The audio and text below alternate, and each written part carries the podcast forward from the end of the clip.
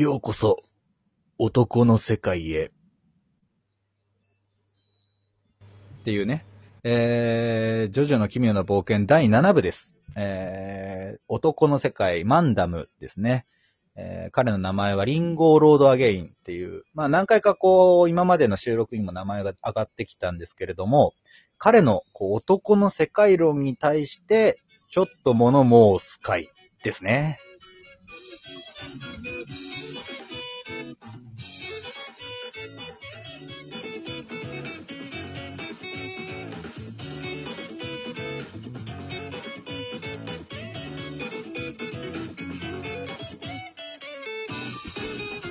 もたちのさん。はーい。あー、ようこそ男の世界へ。リンゴロードアゲインだね。そうだね。7部のキャラで、一応ちょっと説明一つあー、できる今、もたちの方の方からは。できるできるじゃあお願いしますリ。ンゴロードアゲインは、まあ、7部、見てない人でも、もしかしたら名前知ってるんじゃないかってぐらい、まあ、有名なキャラだと思うんですけど、何が有名かって、はい。7部で初めて時を止める能力を使えるキャラとして出て、うん止めるっていうか、まあ、時間を操るスタンドだね。あごめん、うん時間を操る。はい。今って時間操作系の能力はボスの特権だとみんな思ってたから、そ時を止めるだの、時を巻き戻すだの、時を加速させるだの、時を吹き飛ばすだのね。う。うん今までのボスが時を止める能力を使ってたのに対して、ボスでも何でもないちょい役が時を操る能力を使えるっていうので、俺も、あの、実はリアルタイムでリンゴロードアゲン知ったんじゃないんだよ。あ、そうなんだ。はいそうなんだよ。あの、ちょっと、お、追ってなくて、そんなに。そんなはい。に、追ってなくて。うんで、。人づてに、え、なんか、時、も、巻き戻せるやつ出てきたらしいよって。ボスじゃないのにっていうのを聞いて、え、マジで？なったから、やっぱりね、あのー話題になったんだよ。いや、彼はあの、本当にそうで、まあ前もね、触れましたけど、その7部がちょっと、その、本誌からね、ちょっとあの、雑誌が変わって、で、はいまあ結構こう盛り下がってたんだよね、その、うんスティールボールランは。そこで、リンゴロードアゲインが出てきて、息を吹き返したっていう。いや、もたちのみたいにさ、だからやっぱ戻ってきた人が多かったんだよね、そこできっと。そうだね。え、時を操るやつもう出ちゃったのっていう。そうそう。そう、そうなんですよ。で、まあ彼はね、その、まあ昔、体が弱かったけれども、とある、るまあその、トラウマ的な、まあトラウマではないんだけどね、その、ある不老者が一家惨殺、家族を殺してしまった上に自分をこう犯そうとするという中で、その不老、はい不老者っていうか、まあ元軍人か。だね。元軍人でどそう、どこぞの軍人が、急にやってきてね、そう、一家をめちゃくちゃにして、体の弱かったそのリンゴだけが残ったところで、彼、その軍人を殺害するんですよね。そこから彼の人生は変わって、その殺人というかその真剣勝負、命を懸けた戦いこそが人を成長させるっていうことでうん、そう、殺人にね、もうこう、まあ見せられてしまったというか、もともとはもと、ものすごく体が弱くって、その、家族全員女で自分一人が男なんだけど、誰よりも体が弱いから、何にもないのに急に血が出るみたいな。そうそう、鼻血もすぐ出るし、すぐに体ひ、あの、すりむくし、太陽光で赤くなってね、具合が悪くなっちゃうみたいな。っていう虚弱体質だったのが、その、命をかけた、えー戦いで、まあ、拳銃でね、その男を撃ち抜いてね、そう。まだちっちゃい子供だったから、おいおい、お前、そんな銃を大人に向けちゃダメだろ？うん。お前、そんなので、俺撃ってみろよ。お前の体が反動で吹っ飛ぶぞ、なんて言われて、そう。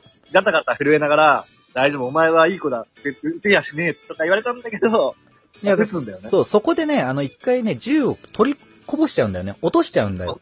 でどう、したのその銃に向かってくるんだよね、その軍人が。うんうんうんで、そこが多分イーブンな勝負なんだよ。そうだね。そのままだから、リンゴが銃を構えたまま撃ってたら、それはただ撃っただけだけど、そう。一回落として、その銃を、まあ、二人が多分等間隔だったんだろうねそう、多分、用意ドンでそれを掴んでこ、そう、戦うっていうね。うん。用意ドンで二人で銃を拾おうとして、リンゴが先に拾って男を撃つっていう、その真剣勝負の中で、そう。まあ、それに打ち勝ったことで、虚弱体質が治ったんだ。そう、治って、精神的にもこう、ね、まあ、目に力が宿り、は肌に赤みが差したなんていう表現があったけれども、まあ、その恐怖を克服したわけですよね。その具合の悪いっていう、自らの、その、運命というかね、生まれ持ったものにも打ち勝った瞬間だったと。だから、うんこう、その真剣勝負は人を成長させるって思ってるし、人にもそれを強要するんだよね。そうなんだよ。それがね、わ厄介なところで、そう。ただ、その、一応人は選んでるんだよね。うんうやるときはやるっていう人じゃないと、その勝負の土台にも上げてもらえないんだよな。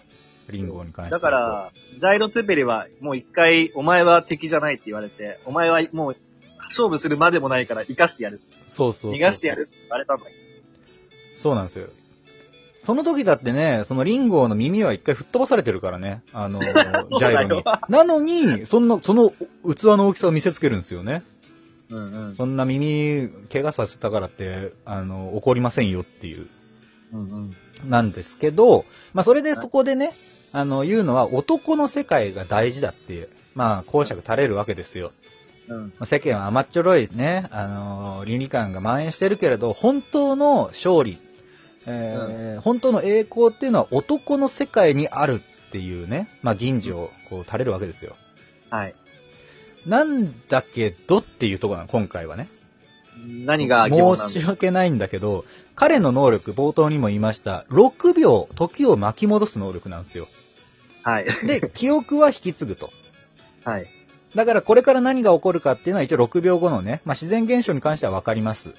逆に言うと、その、6秒時を巻き戻っても記憶はそのままなんで、時をが巻き戻ったっていう認識するのが難しい。うん。だからこう、道に迷ったりとか、まあそういう風に使ってるんだよね。はい。で、致命傷を負っても、その、スイッチ、精神的スイッチとなる時計の、えー、ネジっていうか、の、ノブっていうのかな？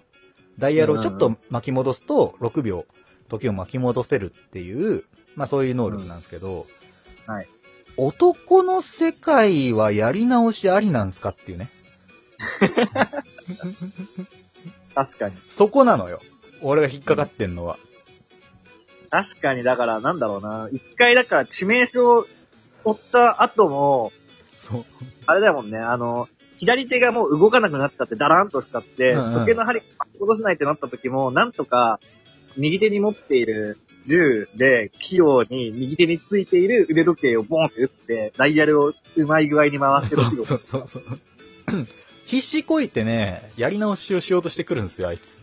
うんうんうんうん。っていうのはどうなん、まあ、ただ、そのね、確かにその自分の能力をオープンにして、それありきの勝負だって言ってるのは、まあ、イーブンっていうかね、フェアっちゃフェアだけど、うん。そんな偉そうになんか男の勝負を語れる能力っすか？っていうね。男の世界とか、言っておいて、まあ、将棋した時に何度も何度も待ったしてくるみたいな。そうそうそうそう。待ったそれはう、それはダメ。待ったもう一回やり直しみたいなね。そんなんさ、どうなんって感じ。確かにね、うん。能力はなんか男のっぽくないな。うん、めめしいよな。うん。まあ、ただね、その彼の、その、本当はその最初に軍人さんを殺してしまったことに対する罪悪感から、本当はやり直したいって、そういう未来じゃない、まあ、家族も殺されない未来が欲しかったみたいなね。そういう、まあ、好意的な解釈ですけれど、おううん、せなんか精神的なそのなんていうの、トラウマじゃないけどさ、本当の願いがそこに現れちゃったのかなって考えれば、いいのかな。真相心理。うん。で、まあでもそれは、もう変えることのできない過去だからって割り切りとか、あとまあ、どうしようもなかったっていうその諦めと、その自分を、あの、うん肯定したいがゆえに巻き戻せる時間も6秒っていうかなり短い数字うん。だったのかなとかね。じゃあ、逆に何だったら男っぽいわけ？え？やり直しが効かない能力。リンゴの能力が何だったら男っぽいのかな。えー毛深くなる能力とか。いやいや実際にあるスタンドで、あーあ実際にあるスタンドでね。それはそうよ。何を毛深くなるか。いや、ラブラブデラックス的なね、感じかなと思って。ラブラブデラックスってなんだっけ？八部のね、ゆかこさんの能力ですね。4部じゃなくて。あこう、触れたところの毛の伸び具合で、その、暗証番号の順番がわかるとか、そういう能力。だから毛深くなる能力じゃん。そう。実際にあったしね。実際にやめてよ。あったんですよ。はい。えー男っぽいスタンド。まあだからやっぱさ、あれでしょ。まあ、スタープラチナとかさ、あれシンプルさでしょ。シルバーチャリオッツとか。シルバーチャリオッツはぽいね。うん。うん、男っぽいでしょ。マジシャンズレッドとかね。うん、暑苦しいね。いいね。そう考えると3部は男臭いな。男臭いよ。一男人だけ口の中に、体の中に潜り込むやつがいるけど。気味の悪いメロン男がいるけどな。ジェリーボーイか、わからんけど。前髪がだらんとしてる男いますけど、うん。はい。まあでも彼もね、男っぽいですから。ね結構、うん。エリーファーストステージあるね。そう、レディーファーストだし、最後はね、大しく、えー、最後のね、えー、おたけびを上げて死んでいったわけですから。話がずれて まあまあ、そう、あまあでもそう、まあ考えると難しいけど、まあリンゴーロードアゲインに対する、まあちょっとね、まあ持ち上げられてる中で、ある別の視点からの考察というところで、はいえー今回は、えーと、男の世界についてでした。いい指摘だったと思いますよ、ガクト。ありがとうございます。じゃあ、また明日お会いしましょう。